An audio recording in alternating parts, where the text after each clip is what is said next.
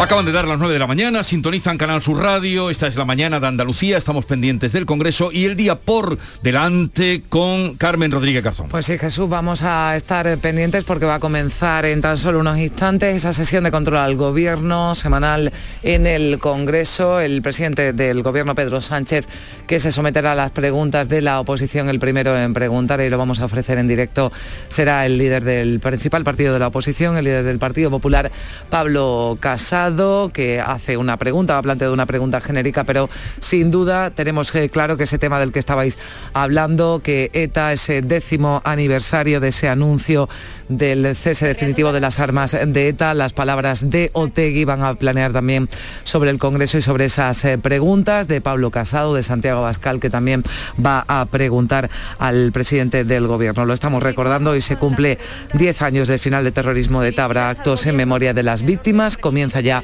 esa sesión de control, esas preguntas al Gobierno en la Cámara Baja. Estamos en directo. Preguntas dirigidas al señor presidente del Gobierno.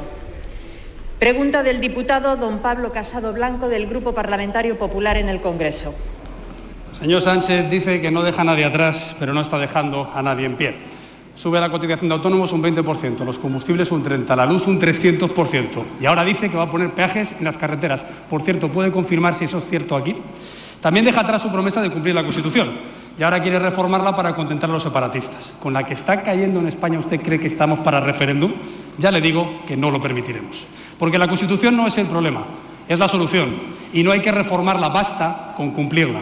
Si usted se pone del lado de los que la atacan en vez de quienes la acatamos, se le cae la careta de socialdemócrata moderado que ya no se cree nadie.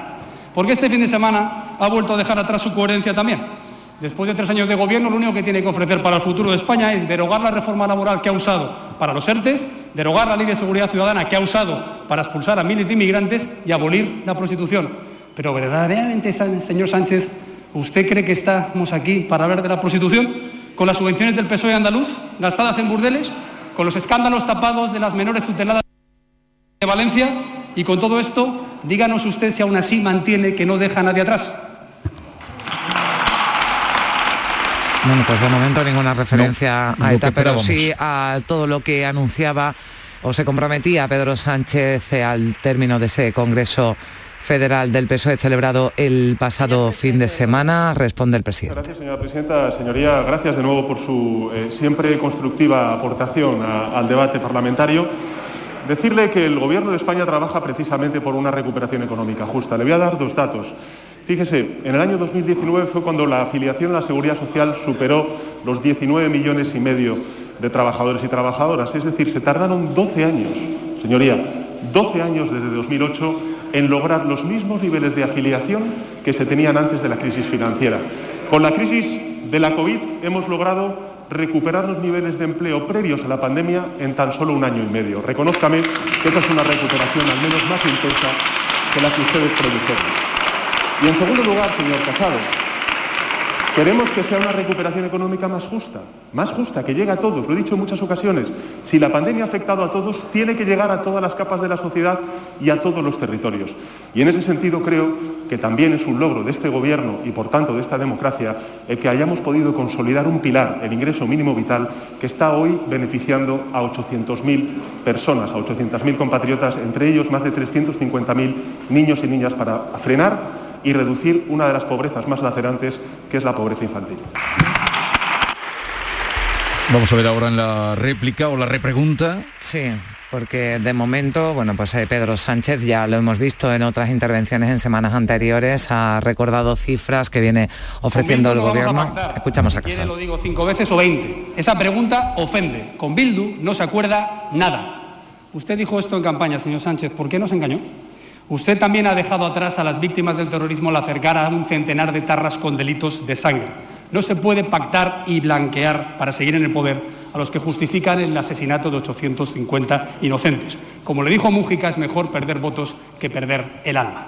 A ETA la derrotaron las fuerzas policiales y el Poder Judicial, no las cesiones de Zapatero a Otegui. Y Otegui no es un hombre de paz, es un terrorista que secuestró a nuestro compañero Javier Rupérez y que intentó asesinar a nuestro compañero y ponente de la Constitución, Gabriel Cisneros.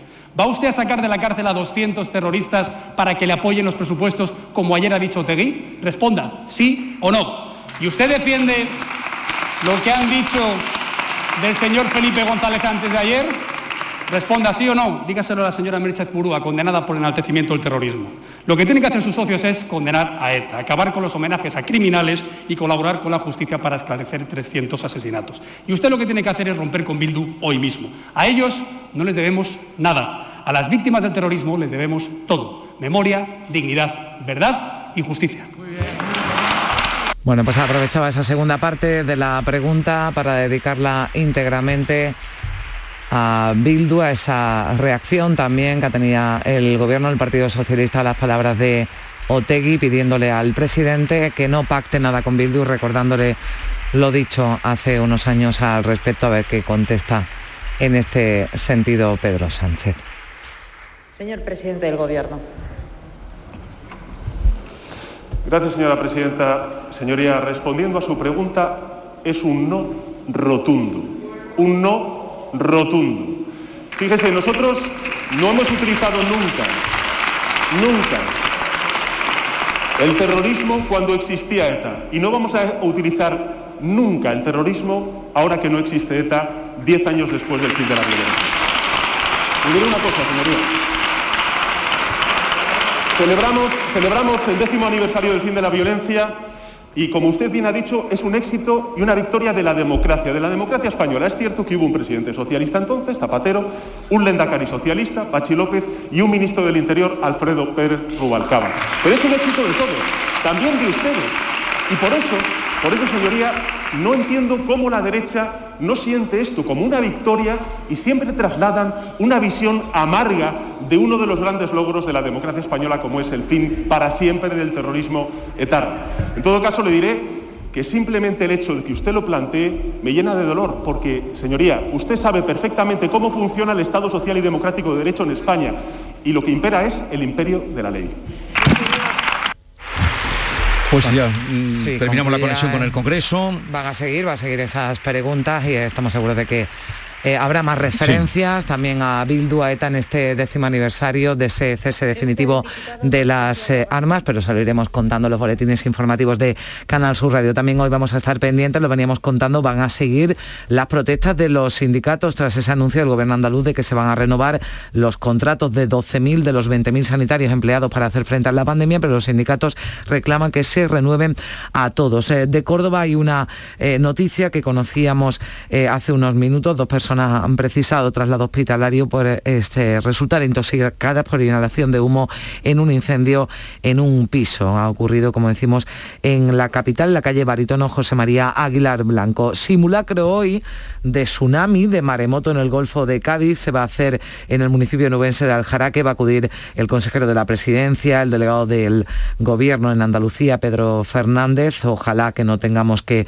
eh, aprender de esa experiencia, pero eh, se van a hacer como se llevan haciendo durante toda la semana otros eh, simulacros de distintas catástrofes naturales. La sismicidad, los terremotos preocupan en La Palma. Anoche se registraba el de más magnitud, casi 5 grados. Siguen con preocupación además el avance de las coladas, una de las cuales ya amenaza con atravesar el centro del barrio de La Laguna, que ya ha sido evacuado. Y hoy también pendientes en Granada una visita, la de la reina Doña Sofía, que va a acudir a la Fundación Banco de Alimentos. Gracias, Carlos hasta mañana. Adiós, hasta mañana. Y seguimos en conversación con Ana Cabanillas, eh, Rosana Sáenz y eh, Alberto García Reyes. Después de esta pausa para unos anuncios, continuamos. La mañana de Andalucía con Jesús Vigorra. Para que no se te olviden los premios del 11 del 11 de la 11, te lo ponemos muy facilito. ¿Cuántos millones tiene el premio mayor? 11. ¿Cuántos premios hay de un millón? 11. 11 del 11 de la 11, con un premio de 11 millones y 11 premios de un millón. Ya está a la venta el cupón del sorteo 11 del 11 de la 11, el día que recordarás siempre. 11. Juega responsablemente y solo si eres mayor de edad. La violencia sexual no es una película. Llama al 016 si necesitas información o ayuda. Delegación del Gobierno contra la Violencia de Género. Ministerio de Igualdad. Gobierno de España. No hay que acabar con el miedo, sino con lo que produce el miedo. La vida es como un libro y cada capítulo es una nueva oportunidad de empezar de cero y vivir algo que nunca hubieras imaginado. Sea cual sea tu próximo capítulo, lo importante es que lo hagas realidad. Porque dentro de una vida y muchas vidas, ahora en Cofidis te ofrecemos un nuevo préstamo personal de hasta 60.000 euros. Entra en cofidis.es y cuenta con nosotros. Hola, soy Nuria Fergo y todos los días me levanto con una sonrisa. Haz tú lo mismo y vuelve a sonreír. Este mes en Vitaldent te ofrecen un 20% de descuento en tu tratamiento de implantología. Llama al 900-101-001 y pide tu cita gratis. En Vitaldent quieren verte sonreír. En cofidis.es puedes solicitar cómodamente hasta 60.000 euros, 100% online y sin cambiar de banco. Cofidis, cuenta con nosotros. Estás escuchando Canal Sur Radio desde Sevilla. El Mediterráneo y el Atlántico son testigos de una encrucijada de culturas, costumbres y gentes. Gastronomía, naturaleza y patrimonio emocionan en Ceuta, una ciudad con personalidad única. Descúbrelo desde 69 euros en tu agencia de viajes de confianza. Servicios turísticos de Ceuta. Ceuta, donde se unen las emociones. Tiñe de azul tu otoño. Ya están aquí las nuevas actividades del Acuario de Sevilla. Tiburones a medianoche, el lado oculto del acuario y las exclusivas cenas entre mares. Ahora, además de visitarnos, podrás vivir diferentes experiencias. Más info en acuariosevilla.es. Conducir un Kia Niro es pensar en tu libertad. Elegir con qué energía te mueves es pensar en tu futuro. Versiones electrificadas en toda la gama sub de Kia. Desde 12.800 euros hasta el 23 de octubre.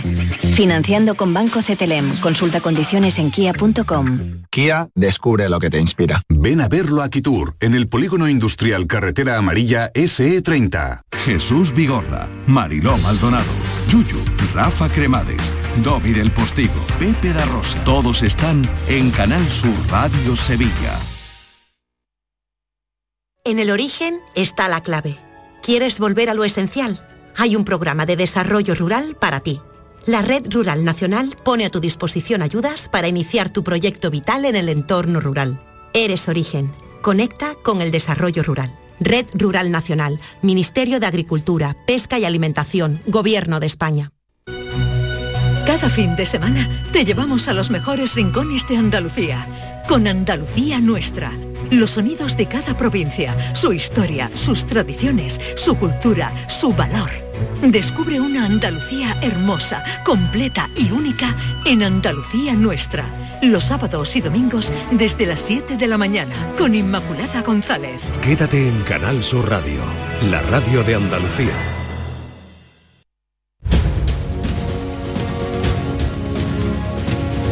La mañana de Andalucía con Jesús Vigorra. Por ser el día en el que estamos hoy, eh, que ya les recordamos, aniversario del anuncio del alto el fuego de ETA, por lo que hemos vivido ahora mismo mm, como testigos de eh, la primera pregunta, supongo que seguirá la mañana en el Congreso de los Diputados, vamos a retomar la conversación donde la teníamos con Ana Cabanillas, con Rosana Sáenz y con Alberto García Reyes y luego pasaremos a otros temas, pero después de lo oído en el Congreso, mm, a ver, eh, no sé, impresiones y paisajes. El imperio de la ley, dice, dice el presidente del gobierno que ha indultado a unos señores que provocaron una sedición eh, contra el Estado, contra el Estado español y contra la Constitución. El imperio de la ley dice alguien que está acercando presos eh, en contra de, lo que marca la, normativa eh, de, enjuiciamiento en este país, ¿no? El imperio de la ley. Eh, es que, claro, empieza a hacer un repaso de todo esto, independientemente de que Pablo Casado su primera intervención estaba fuera de lugar total, no, no, no, estaba con los pies donde hoy hay que tener los pies, que es en el décimo aniversario de esta, creo yo. Eh, luego la contestación de, de Pedro Sánchez diciendo que aquello fue un triunfo de Zapatero, Rubalcaba y Pachi López, poco menos, y que ellos han hecho eh, el imperio de, de la ley, es un insulto a la inteligencia que solo me invita a recordar aquella frase que no diré de Fernando Fernán Gómez.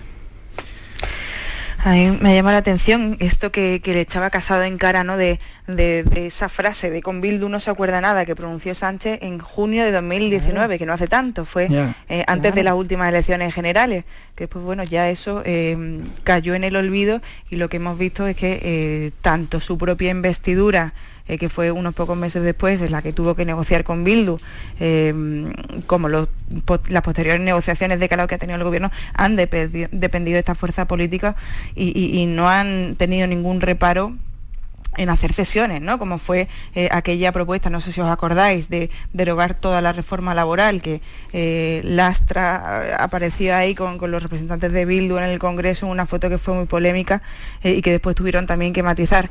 no lo sé, a mí también me, me sorprende la reacción del presidente del Gobierno, mm, reprochando también que decía que la derecha, que siempre trae a colación esa vía eh, esa visión amarga ¿no? del fin de ETA, eh, cuando yo creo que hubiera sido una oportunidad excelente para, eh, para recordar o para tener una palabra de atención a las víctimas, más allá de, lo que es el, barro político. ¿no? Ana, yo creo, yo lo que he echado de menos, si ayer hubo una declaración contundente de su portavoz Isabel Rodríguez y lo dijo bien claro, yo no entiendo hoy por qué el presidente vuelve a lanzarnos el mismo mensaje del día anterior, el del PSOE, y además...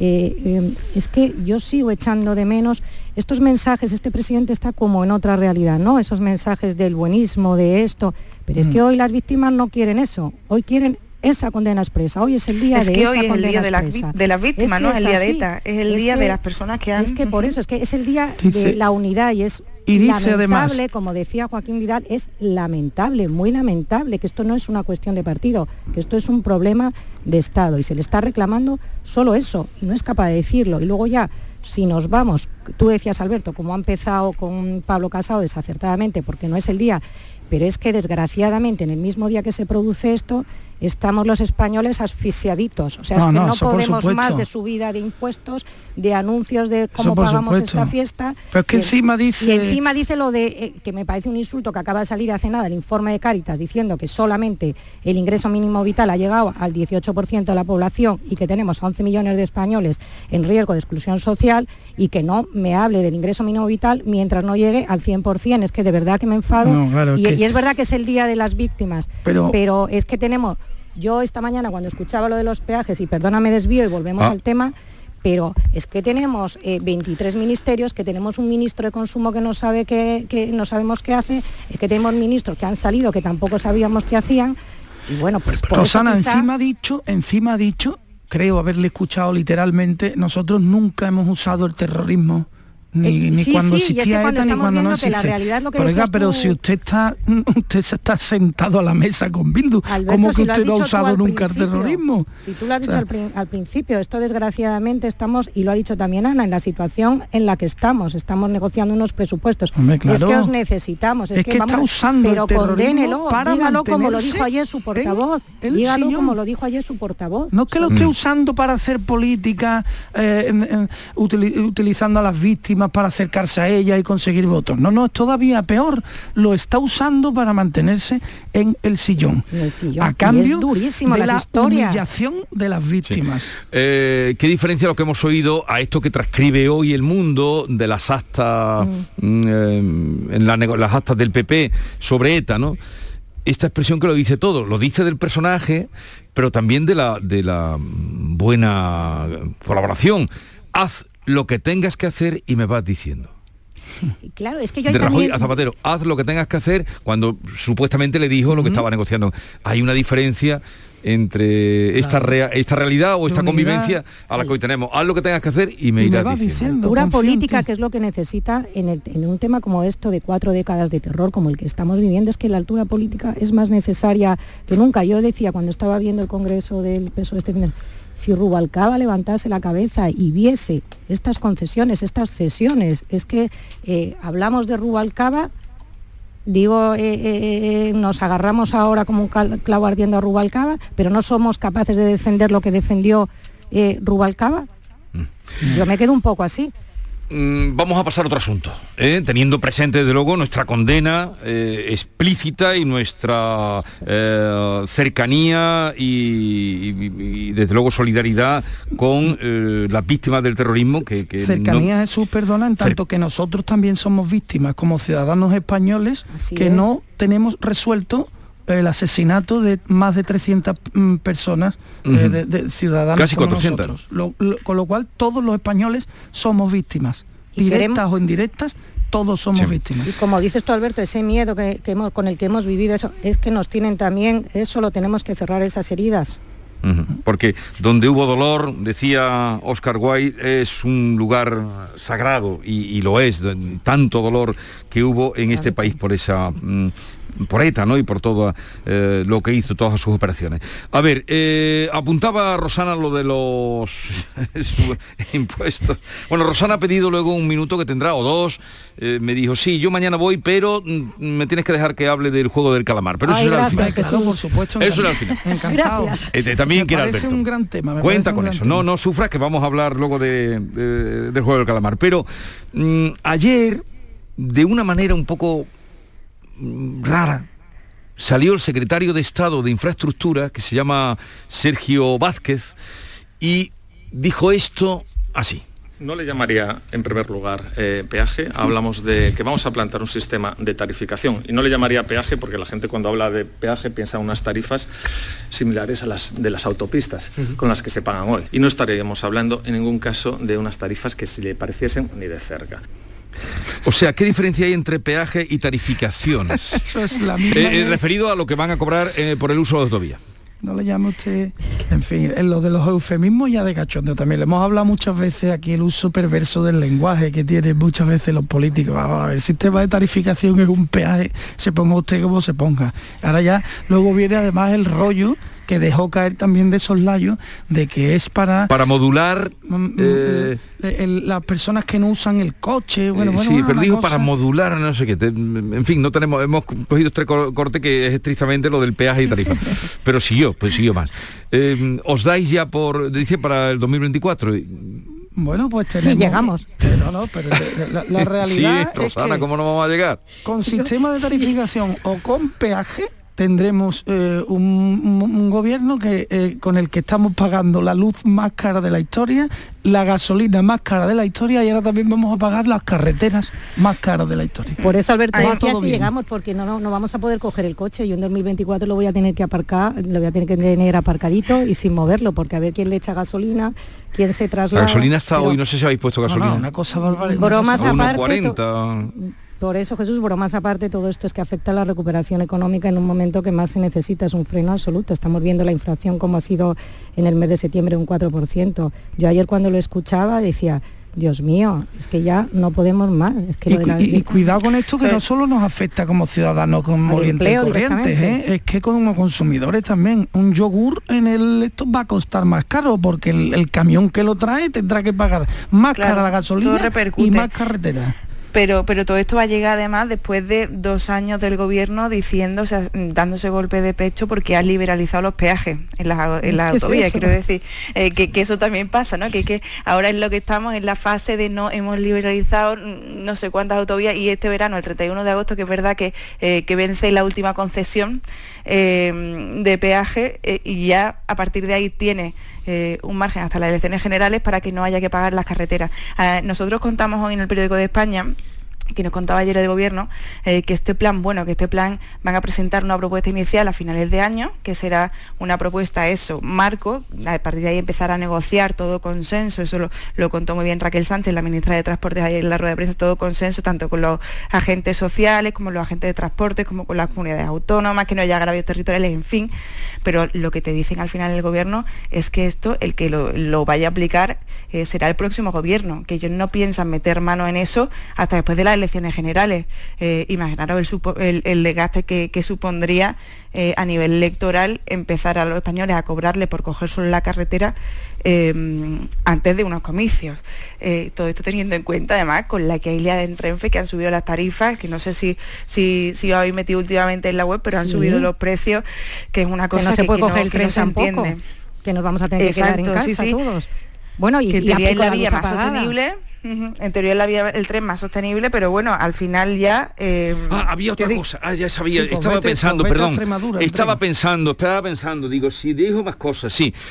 Eh, Sergio Vázquez, este que hemos escuchado, esto lo dice después de hacer una eh, valoración de lo que cuesta el avión y él dice, yo he venido, hizo un canto, no sé si lo visteis. No, eso no. Ah, qué pena, tenía que haber sacado todo. Bien, eh, hace un canto a el transporte eh, ferroviario, pero dice que hay de un avión calcula lo que consume en avión y que volverá en avión. Dice, he llegado aquí en avión, eh, volveré en avión, el consumo es tanto. Pero eh, entonces, ¿cómo viene en avión? Hizo un canto al uso ferroviario, pero dice que había por el tren. es que era, era, era todo un poco, y luego acabó diciendo por la subida de los peajes. Sí, más insisto, vámonos para Extremadura en tren. Pero mira, yo una cosa, lo que comentaba... Almería. Claro, yo lo que comentaba antes, si tuviésemos un gobierno que nos está dando ejemplo, que vemos que se está apretando el cinturón, pues como hace uno en casa, pues yo cuando escucho esas noticias diga, mira, es el momento de apretarnos el cinturón todos, hacer un esfuerzo, a ver qué me van a subir, lo que dices, pues...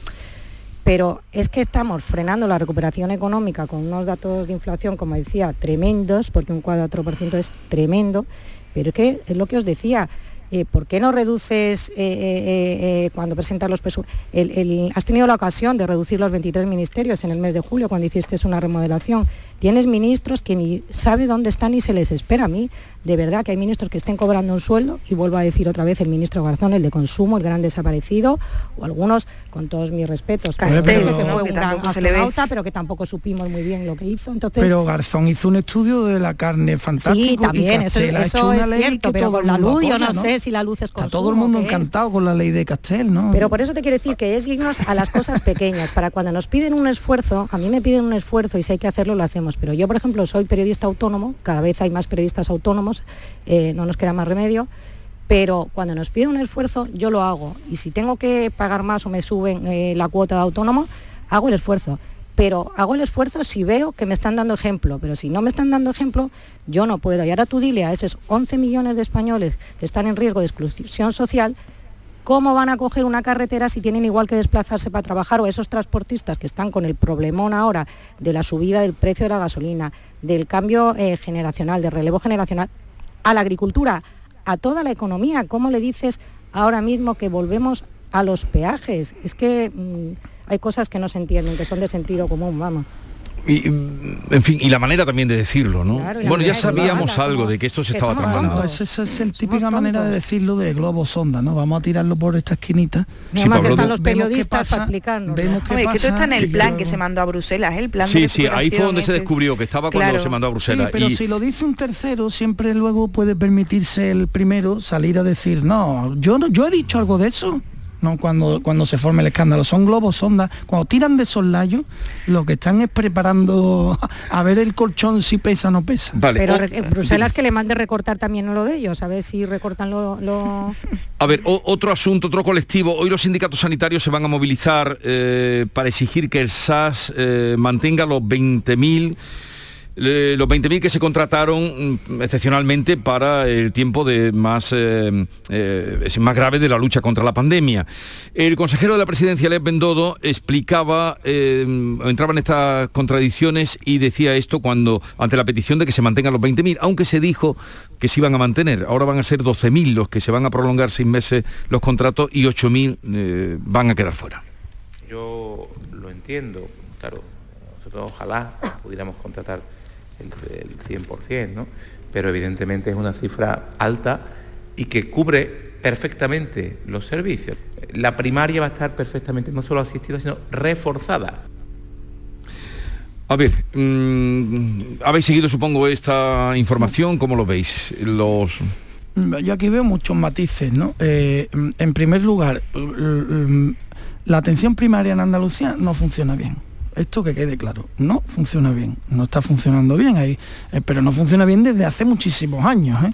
no, esto no es nuevo de hoy, eh, ni la culpa es del último que ha llegado, no funciona bien y no se ha arreglado tampoco desde que cambió el, gobierno. Pero yo no he visto una beligerancia de los sindicatos mayor que la de ahora nunca.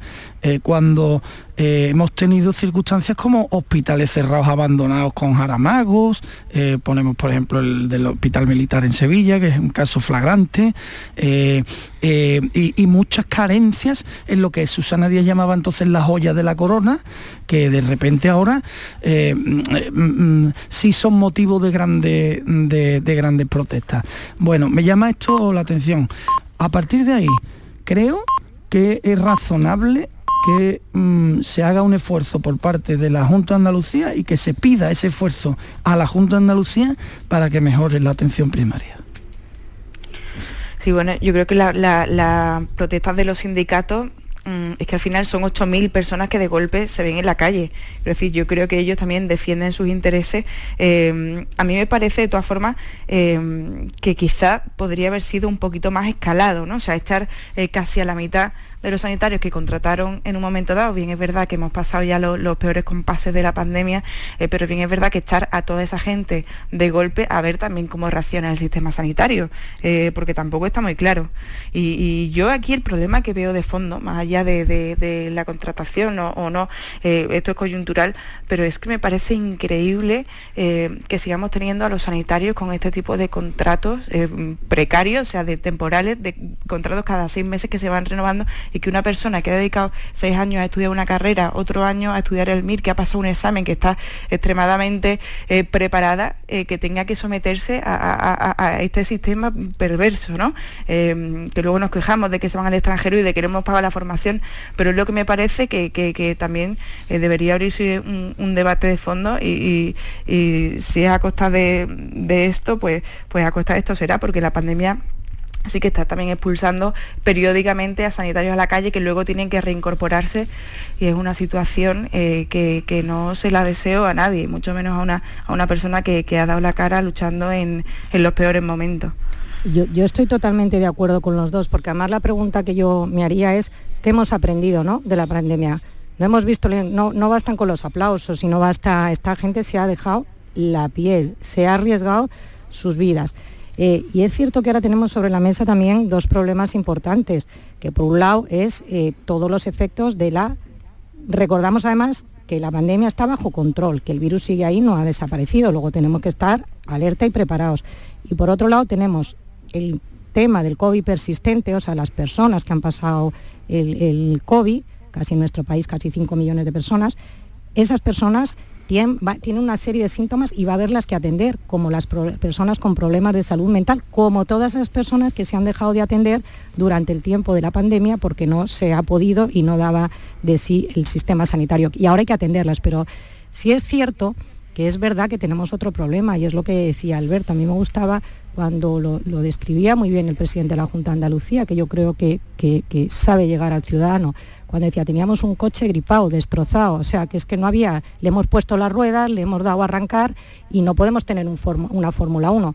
Pero hay que encontrar un equilibrio, porque ahora más que nunca se, se necesitan a los sanitarios, es que esto no se ha acabado, es que esto ahora mismo es lo que el otro día comentábamos, que las personas que han pasado el COVID, ahora mismo hay que hacerles un seguimiento, porque no se les podía dejar 10 días encerrados en una habitación, señores, salgan que no pasa nada, porque esas mm. personas ahora empiezan a tener problemas de salud mm. y hay que atenderlos. Bueno, un momentito eh, a los tres que vamos a conectar con Huelva, creo que con eh, María José Marín, no, con José María José Marín, que nos va a hablar de un simulacro, eh, se va a celebrar un simulacro, ¿lo habéis oído o no? Eh, de, tsunami hoy en la costa. Yo no sé. la gente porque dice que soy tremendista por contar eso. a ver, María José Marín, ¿qué va a pasar? ¿En qué va a consistir? Buenos días. Eh, buenos días, pues bueno, ya está pasando porque hace escasos minutos aquí en el puesto de mando avanzado ubicado en el recinto ferial de Aljaraque se ha activado por parte de la delegada de la Junta en Huelva el nivel 1 de emergencias por tsunamis aquí en la provincia y el nivel 2 bueno, pues en el ámbito regional. Eh, se han producido las primeras alertas de llamada de ciudadanos alertando de temblores y posteriormente el Instituto Geográfico Nacional ha confirmado eh, bueno, que hay ese maremoto terremoto ficticio y la llegada de este tsunami que se espera en la costa de Huelva en torno a eh, una hora aproximadamente. El reloj, como decimos, se ha puesto en marcha con esas llamadas ante el riesgo de maremoto y se ha activado, como decimos, ese plan territorial de emergencia. El escenario es eh, ese maremoto, ese episodio sísmico en el Golfo de Cádiz que va a traer consecuencias en todo el litoral onubense. 450 efectivos participan hoy aquí en Huelva en este simulacro cuyas maniobras de emergencia eh, van a tener distintos escenarios. De un lado, eh, este de Aljaraque, donde se ha establecido este puesto de mando avanzado donde estamos y desde donde se coordina todo este operativo y despliegue que va a dejar, como decimos, escenarios, por ejemplo, en Punta Umbría, donde se va a proceder al traslado, a la evacuación de personas con movilidad reducida. También va a haber otro escenario en el Espigón de Huelva con la intervención de forenses. Ahí se va a buscar a pescadores desaparecidos y también habrá embarcaciones a la deriva y roturas de pantanales en el puerto deportivo de Mazagón. Desde ahí va a actuar también la embarcación de salvamento marítimo Sasemar. Por último, en el paraje natural Marismas del Odiel también se va a contemplar un escenario de atención a víctimas múltiples. Todo esto va a ocurrir a lo largo de la mañana. Se espera también aquí la visita del eh, consejero de presidencia, Elías Bendodo, precisamente en ese escenario en Marismas del Odiel y a esta hora los responsables de emergencias 112 están dando algunos detalles de este plan que se ha activado por Maremoto. Vamos a escuchar si queremos al responsable, en este caso de emergencias 112 aquí en, en Huelva, que está dando, como decimos, esos datos a la prensa. Nosotros hemos recibido nosotros hemos recibido a las 9 y 3 minutos las primeras llamadas en el 112. La gente llama, la gente llama. ¿eh? Entonces hemos preparado a una serie de actores, digamos, para que llamen. Llamen al 112, vaya. Llamen al 112, ¿eh? Que, oye, que hay un terremoto, que estoy eh, vivo en, Ayamonte, aquí he sentido un terremoto, vivo en La Cristina. Entonces, desde ese momento esperamos esperamos a que... Pues ya están oyendo el sonido del simulacro. Y lo prometido es deuda. Rosana, tú que habías pedido unos minutos para hablar del juego del calamar, eh, ¿qué es lo que quieres decir? Ya saben ustedes, una serie de televisión que se está dando en Netflix. Incluso algunos colegios han firmado, eh, Málaga en concreto, firmaban ayer un documento y otros también para que eh, se tome en consideración los padres en Torre del Mar, donde, pero hay más, ¿no? Colegios donde se están preocupando porque los niños juegan o, replican en el recreo mm, pues el juego del calamar. Adelante, Rosana. Muy cortito, Jesús, porque es que es brutal. Yo para poder opinar he visto los primeros capítulos de la serie y te, te aseguro que ayer estaba en el capítulo 3 y tuve que apagarlo, no podía. Es increíble que estén viendo esto los niños. Pero lo que yo quería decir, Jesús, ya que me da la oportunidad, es que una de las grandes asignaturas pendientes, mientras vemos cómo discuten los políticos, es el Pacto de Estado por la Educación. Hay un artículo, el artículo 83, que recoge la nueva ley de protección de datos y garantías de derechos digitales, que habla expresamente de incluir en el sistema educativo español eh, esa educación digital, el dotar de competencias digitales. Y ese artículo lo enfoca en enseñar a hacer un consumo responsable y un buen uso de Internet. Ahora mismo, padres y menores están absolutamente perdidos. Se trabaja desde distintas instituciones y está haciendo un gran trabajo, pero es una prioridad absoluta, porque aquí el gran problema que tenemos, hay que ir al origen del problema, por eso te lo comentaba, es la formación en ese mundo digital en el que viven nuestros hijos. Los padres no saben, no tienen ni idea a lo que acceden a sus hijos en Internet, porque así lo demuestran los estudios, y la realidad es que desde los seis años los niños, aunque no pueden acceder a, redes sociales, lo están haciendo tenemos un problemón. Yo esto, cuando estamos viendo el problema de violencia en la calle, cuando estamos viendo la agresividad de los niños, niños que se quedan dormidos, el calamar solamente pone sobre la mesa el cumplimiento de ese artículo 83. Y te lo decía porque Pilar Alegría ha hablado ya de incluir en, la ley, en la nueva ley, esa asignatura de digitalización, que no es solo formar en competencias digitales para el uso de, herramientas digitales, sino sobre todo para un consumo responsable. Pero ha hablado de incluirlo en la ESO. Yo lo que quería defender aquí que es absolutamente necesario desde primaria, formación a niños, a profesores y escuelas de padres, porque si los padres no tienen las herramientas para formar a sus hijos, es imposible eh, parar esto. Y ya lo último, muy importante un mensaje para los padres. La comunicación familiar es clave. Tenemos que saber qué hacen nuestros hijos con las pantallas. No podemos decir, como mi hijo está encerrado, se pone a ver el calamar y yo no sé lo que está viendo. Es igual que les controlamos en el mundo físico, hay que controlarlos en la calle. Y solo quería decir eso, Jesús, la gran asignatura pendiente, el buen uso de Internet entre los menores. Se nos está yendo de las manos y lo estamos viendo con el calamar. Llevamos tiempo ya con este problema. Mucho tiempo llevamos. Es muy importante problema porque hay mucho descontrol. También te, diré, Rosana, que hay videojuegos peores todavía. Peores, por eso te lo decía, que esto solo ha em, puesto sobre la mesa lo que lleva ocurriendo. Y que sinceramente yo creo que el juego del calamar es una serie que tiene cosas interesantes, ¿eh? que tiene cosas interesantes para reflexionar.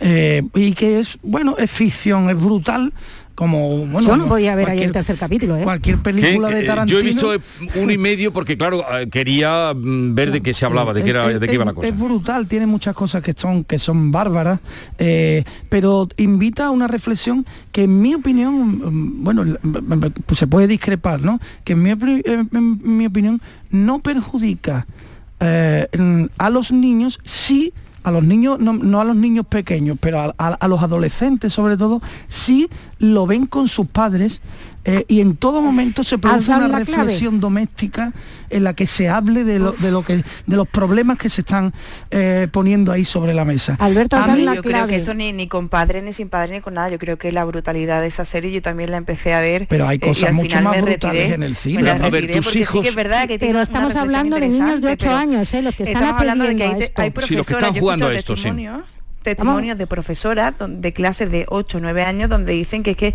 en su clase hay a lo mejor 5 o 6 niños los únicos que no han visto esa serie. Y entonces se parece, claro.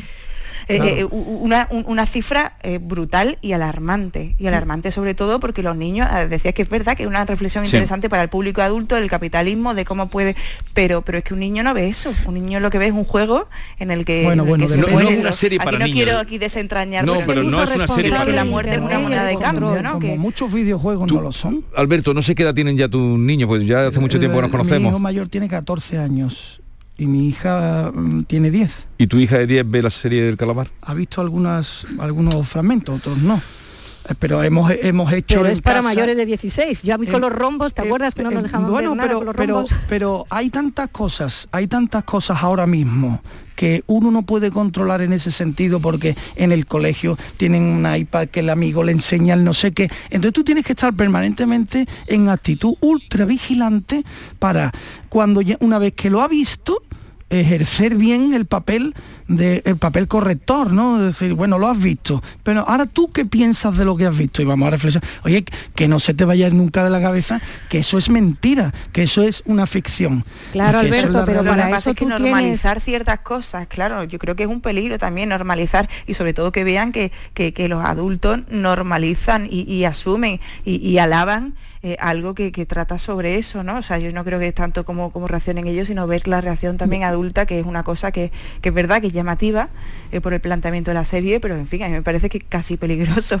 Es que lo que, lo que yo quería un poco transmitir es el acceso a contenido inapropiado por parte de los menores, porque esta serie es para mayores de 16, Alberto. Entonces, cuando un menor está accediendo a contenido inapropiado es porque hay una falta de control y tienen muchísimas medidas hoy en día y, herramientas a su alcance los padres. Cuando, pero sin esa formación que yo te decía... Estoy de acuerdo.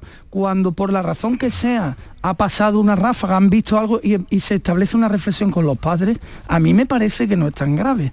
Me parece. Bueno, pero, pero una cosa solo, tenemos esto que es como el acceso... Rosana, venga, termina. Nada, es eso, que tenemos que controlar el acceso al, contenido inapropiado, que los políticos lo apunten en la agenda, que esto es absolutamente necesario. Sí, en eso estamos la Pero también los políticos, los padres y más... Y las eh, administraciones, pero que los Con la noticia el otro día una, madre, una madre que pegaba, que la, narración de la madre que pegó a las dos maestras, eso es de lo más terrible que hemos contado. La letrita para terminar. Bueno, pues mira, hemos empezado con ETA y terminamos con el... Uy, el lío en el que estoy metido con el tiempo. Venga, el juego del calamar utilizo una letra de malagueña de Antonio Chacón, un cantador legendario de Jerez, Rosana, que dice, si preguntan por quién doblan del convento las campanas, diles que doblando están por mis muertas esperanzas. Adiós a todos. Ana Cabanilla, Alberto García Reyes, bien traída la letra y Rosana, un abrazo a todos. Adiós. Gracias. Muchas gracias, Jesús. La mañana de Andalucía con Jesús Vigorra. el secreto de un buen día. Cocina rica en compañía, momentos nomen. Hay momentos para siempre, todos juntos, buen ambiente.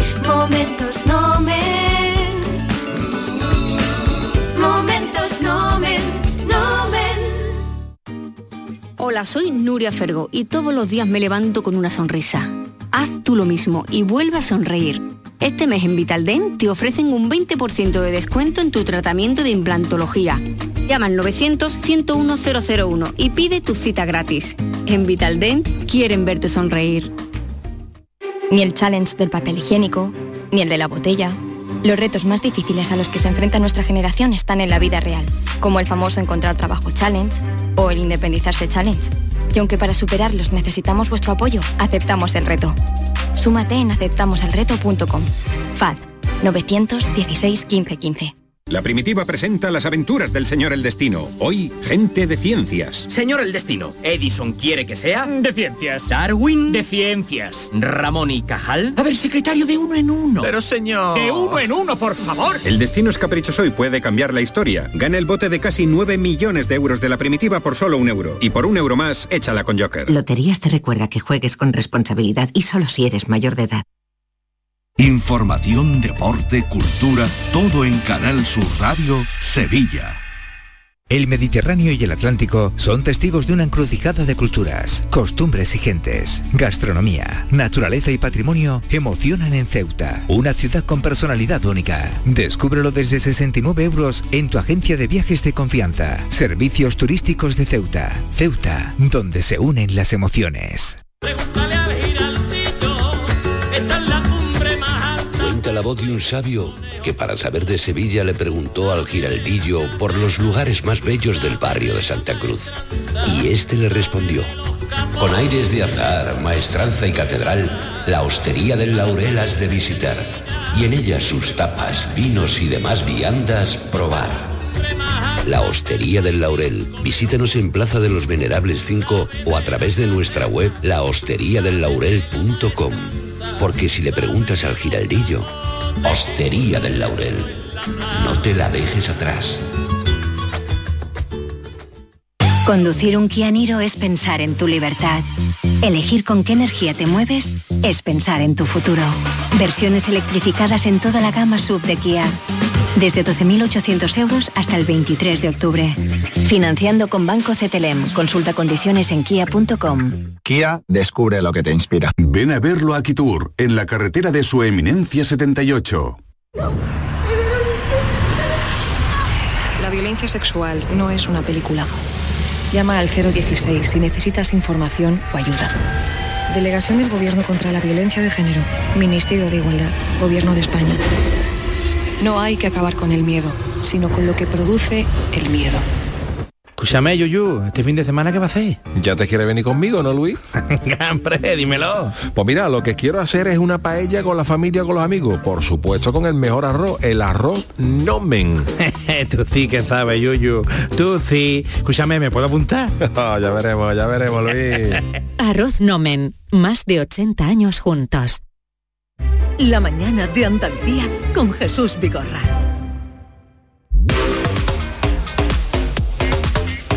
Y vamos a conectar ahora con Granada y Jesús Reina, que se encuentra en un banco de alimentos. Jesús Reina, Tocayo, buenos días. Muy buenos días. Uno, uno de los 54 bancos de alimentos que hay en, en España, bueno, pero lo importante, lo fundamental es que viene la Reina Sofía la 11 a visitar esta instalación, a visitar estas instalaciones y a felicitar al Banco de Alimentos y a todos sus artífices, a todos sus voluntarios, a todos sus dirigentes por los 25 años, 26 en realidad, porque los 25 años se han cumplido durante la pandemia y estamos ya en 26 años de funcionamiento, de funcionamiento solidario, de funcionamiento que ha llamado la atención poderosamente de los miles y miles y miles de personas y de los millones, millones, millones de alimentos que se han repartido desde aquí. Indalecio García, muy buenos días. Buenos días tengan ustedes. Usted es el afortunadísimo presidente del Banco de Alimentos de aquí de Granada que hoy va a recibir a la reina, ¿verdad? Bueno, yo sí intento ser un servidor más de, de un voluntario más del Banco de Alimentos y que tenemos la dicha de tener hoy a su majestad la reina, está claro. En nombre de los ciudadanos, gracias, gracias, gracias, mil veces gracias. No, siempre la gracia, un capítulo que, que siempre me toca a mí y nos toca a nosotros. Siempre estamos, el Banco de Alimentos eh, y seguirá siendo lo que los granadinos quieren que sea y la gratitud está siempre por nuestra parte. ¿eh? Gracias a vosotros. Aquí al, al, ladito tenemos a Margarita, que es la vicepresidenta, pero, pero eh, me decía que el año pasado de pandemia se sí, repartieron sí. 6 millones de kilos de alimentos. Yo eso no me lo imagino. Pues sí, es cierto. Nosotros en el año 14 conseguimos eh, repartir 5 millones de kilos. Así hemos estado 6 años hasta el 2019. Y el año pasado, sería muy largo explicarlo porque fue un año extremadamente difícil, un país cerrado, eh, nos quedamos sin voluntarios, eh, porque de, 100, de 150 que estábamos, quedamos 13, salimos a la opinión pública, enseguida se apuntaron 140 jóvenes en dos días y eso fue lo que nos salvó un poco. Entonces, bueno, ya digo, momentos de debilidad muy altos, pues porque no había donde conseguir comida, gratuitamente mucho menos, y no sé cómo, nos pusimos a hacer lo que sabemos que es intentar servir, servir y servir, y al cabo del año conseguimos eso, re repartir 6 millones de kilos de comida a casi 50.000 personas que subimos, porque la demanda era creciente por momentos. Eh, esas 50.000 personas son unas 15.000 más de lo habitual, ¿verdad? Pero, pero eh, no sé, es lamentable que haya 50.000 personas que necesitan alimentos en la provincia de Granada. Sí, es muy triste y esta es siempre nuestro, nuestro, yo siempre tenemos un sabor, o por lo menos personalmente lo tengo, muy agridulce, en el sentido de que, muy agrio, en el sentido de que son, son ciertas, son reales las necesidades, las personas necesitadas y es una realidad que parece que, la sociedad quiere mirar para otro lado, pero está ahí, está ahí. Y eso es muy triste siempre. Luego, por otro lado, pues no podemos evitar estar felices en el sentido de que hemos tenido capacidad de respuesta, de que nuestro trabajo al final, pues entendemos que una pandemia con, sin 6 millones de kilos de comida del Banco de Alimentos hubiera sido muy diferente pero al final pues ya está, lo hemos conseguido. Y gracias a Dios esta cifra ya está bajando, ¿eh? ya no bueno. estamos en las 50.000 personas. Oye, efectivamente, es una, una, labor absolutamente encomiable. Desde luego nuestro aplauso, nuestro rendimiento y nuestra consideración. ¿A qué hora está previsto? Lo has dicho antes, Jesús, recordemos. A las 11. 11 de la mañana 11. llega Jesús. la reina Doña Sofía. Jesús, gracias, que eh, hace buen día por pronto. Granada. ¿No? Uh, magnífico, precioso. Vale. Eh, yo estoy un poco agobiada porque agobiado porque me he venido con corbata. Pero ¿por qué vas a estar agobiado? Así, Chatín, eh, vas porque, elegante como Porque los periodistas Arturo, vamos a salto, lo, los periodistas vamos a salto de mata. No, no te que gusta lo sepa la, todo el mundo. No te gusta la corbata. No, no, no, no, no, no, no. Entonces, no, ¿por qué te la has no, puesto? No. Porque la ocasión lo merece, porque es un momento en el que la reina, eh, por mm, decisión propia, por medio de su fundación Reina Sofía, ha querido visitar, está queriendo visitar todos los bancos de alimentos de España. Y esto es para darle visibilidad o sea, a unas tú... personas que están vale. trabajando desinteresadamente y yo quiero, en cierto modo, cooperar con esa con esa idea. Y yo Eso quiero te honra, estar que, o aquí sea, que en tú... este... No, no, te estaba preguntando por la corbata. Déjate ahora de estar, estás ahí porque Pues- te he mandado pues yo, déjate de un- Pamplina. La corbata. Es un simbolismo, es un Yo simbolismo. Yo de te agradezco pajarita, que me perdona. haya mandado, que me haya mandado con corbata, Jesús, porque porque esto es, mm, no sé, eh, es un momento que a mí me, me motiva. Me motiva Quítate la corbata, No. reina. pero me motiva también personalmente. Está haciendo una declaración, una confesión personal, Sí, Maite. sí, sí, eh, que se ha puesto hoy la corbata porque piensa que es un día espe- muy especial. Tráeme la corbata. Pero- yo me la voy a poner so- en solidaridad con, mi amigo Jesús. tú por personalidad Te- creo voy que a decir te pega más la último detalle, pajarita. Es la corbata, es la corbata de la boda, ¿eh? La misma, La única ¿no? que ¿De, de qué color es? Esa, esa, gris. ¿Cu- Pega con todo. ¿Cuánto? No sigamos. Otro día hablaremos de está- las corbatas. está. Adiós, Jesús. Un abrazo. Un abrazo. Adiós, reina. La mañana de Andalucía con Jesús Vigorra. Canal Sur Radio Sevilla, la radio de Andalucía. Cuenta la voz de un sabio que para saber de Sevilla le preguntó al giraldillo por los lugares más bellos del barrio de Santa Cruz. Y este le respondió. Con aires de azar, maestranza y catedral, la hostería del Laurel has de visitar. Y en ella sus tapas, vinos y demás viandas probar. La Hostería del Laurel. Visítenos en Plaza de los Venerables 5 o a través de nuestra web lahosteriadellaurel.com. Porque si le preguntas al giraldillo, Hostería del Laurel, no te la dejes atrás. ¿Te has enterado de que Los Alcores está la única tienda Xiaomi oficial de Sevilla? ¿Cómo te lo cuento? Tienen la única tienda Xiaomi de toda Sevilla, con ofertas y promociones que no te puedes perder. Además, renuévate con la nueva temporada en moda y complementos de las primeras marcas. Todo para el hogar, alimentación, gastronomía, cines y todos los servicios que necesitas para hacer de tu visita un momento perfecto. Centro Comercial Los Alcores, Autovía Sevilla-Málaga, salida 7. Mucho donde disfrutar. Volvemos al teatro con Cosas de Niños. ¡Qué maravilla, compadre, con el aforo completo! ¿Cuándo? El Puente de la Constitución, 7 y 8 de diciembre. ¿Y dónde? En el Cartuja Center, de Sevillanas Manera. ¿Dónde puedo comprar las entradas? En la web del Cartuja Center o en el corte inglés. ¡Del taco!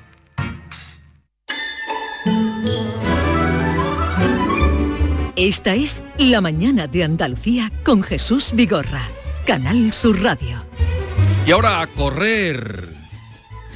A cor- Mira, si yo perdiera peso A por correr. las carreras que me pego, aquí en esta pequeña ventanita que me deja, estaría como una sífilis. Ya lo estás, querida. Venga, dale. Oye, hoy vamos a hablar de la edad y todo esto viene a cuento porque la reina de Inglaterra ha rechazado el premio Anciana del Año que cada año otorga Sí. una revista de mayores británica Bien porque hecho. dice que no cumple los requisitos, ¿m? Eh, que no se siente ella mayor. Entonces, como hay- una edad real y hay una edad subjetiva, eh, hay una edad que pone el DNI y hay otra edad en la que uno se siente, así, la que uno siente que tiene por dentro, pues nosotros le vamos a preguntar hoy a nuestros oyentes qué edad tiene y qué edad cree que tiene. ¿Qué edad tiene? ¿Realmente qué edad siente que tiene? ¿No, David? Eso Sí, es, ¿no? bueno, si te preguntas a mí, yo, por ejemplo, en lo sexual, yo tengo 18 años y en mi DNI tengo 48, pero, Pero tú yo hago cosas que- de 18. ¿Tú te crees Tú que es siempre tienes que estar haciendo ¿A eso te re- campaña. ¿A eso te refieres a esa pregunta o a, en general? No, pregunta, no, no estaba pensando yo precisamente yo- en los yo lo órganos interpreto genitales. así. pero pregunta bueno, para nuestros oyentes. Pues y no los marees tú. si se siente más joven que la edad que tiene o más mayor, si se quita años, si miente con la edad. ¿Qué edad mental tiene? ¿Qué edad real tiene? ¿Hay mucha diferencia entre la edad real Sí. y la edad mental que tiene? Oye, al revés, hay gente que tiene 20 años en el DNI y parece por la mentalidad que tiene 40. Sí, pero la mayoría de la gente, según un estudio del que luego vamos a hablar, de una prestigiosa universidad francesa en Montpellier, la mayoría de la gente siente que tiene menos edad de la que realmente tiene. Así que 670, 940, hoy hablamos de edad en nuestro espacio de participación. ¿Qué te parece, Jesús? Me parece estupendo, me gusta el tema, porque aquí todo el mundo eh, mm, quiere cumplir años, muchos, pero nadie quiere ser viejo. Sí. Y además, y, y- y es todo muy raro, porque cuando eres joven, quieres cumplir años Sí, y llega un momento no, en que ya no quiere En el cumplir sentido más. aquí todo el mundo quiere vivir lo más posible, pero nadie quiere ser viejo. y eso, eso es muy difícil ¿Tú, de tú- tragar. ¿Tú cómo te sientes, viejo o joven, Jesús? Yo me siento ahora mismo... mm, Déjame, que voy a lo que voy. Que, me estoy- me- corriendo. eh, que voy corriendo. No, no quiero transmitir esa idea. de- de- No, no, no, nosotros oh, con, muy- con mucha coyote. calma, con mucha Calma. Voy a darle paso a hacerle el quite a, a. García Barbeito con calma. Lo venimos contando desde primera hora de la mañana, eh, se cumplen 10 años del anuncio del alto el fuego de la banda terrorista ETA y Otegui se ha convertido en el centro de la conmemoración, con sus disculpas, con las reacciones. García Barbeito también siente dolor y pena en este día. Querido Antonio, te escuchamos. Muy buenos días, querido Jesús Vigorra. Perversos del lo siento de Otegui. Diez años ya sin un tiro, diez años sin una muerte. Los cobardes negociaron y callaron. Para siempre no se le olvida matar a quien mató tantas veces, ni se echa a dormir el plomo que no dormía, pendiente de un descuido de la nuca. La cobardía no duerme, ni duermen los asesinos que solo matar entienden. Es verdad que ya no hay tiros, pero el cementerio tiene cientos y cientos de tumbas de otros tantos inocentes. Y cuando cabe esperar un discurso que condene las muertes por terrorismo y pedir perdón, se pierden en falsa palabrería que aquí ya nadie se cree. Condena y perdón, qué menos. Y nadie se compromete si no es a decir, sentimos, comprendemos que eso duele. No van a pedir perdón porque en verdad no lo sienten, ni condenan porque allí del tiro no se arrepienten. Con tanta palabra tibia, ahora Otegui, ¿qué pretende? que las víctimas le aplaudan lo que a decir no se atreve? Sí, sentimos su dolor y no debió ocurrir leche. Ya sabemos lo que busca, ya sabemos lo que quiere con sus buenas palabritas este individuo. Ponerse entre la gente de paz el que cayó tantas muertes. En esta España de hoy, un asiento no merecen los que no quieren que España camine unida y progrese. Ni los que ayer alentaron el terrorismo y hoy vienen sin condena y sin perdón a querer que los acepten. Y si quieren que las víctimas a su consuelo se acerquen, dejen las palabras vanas, pidan perdón y condenen.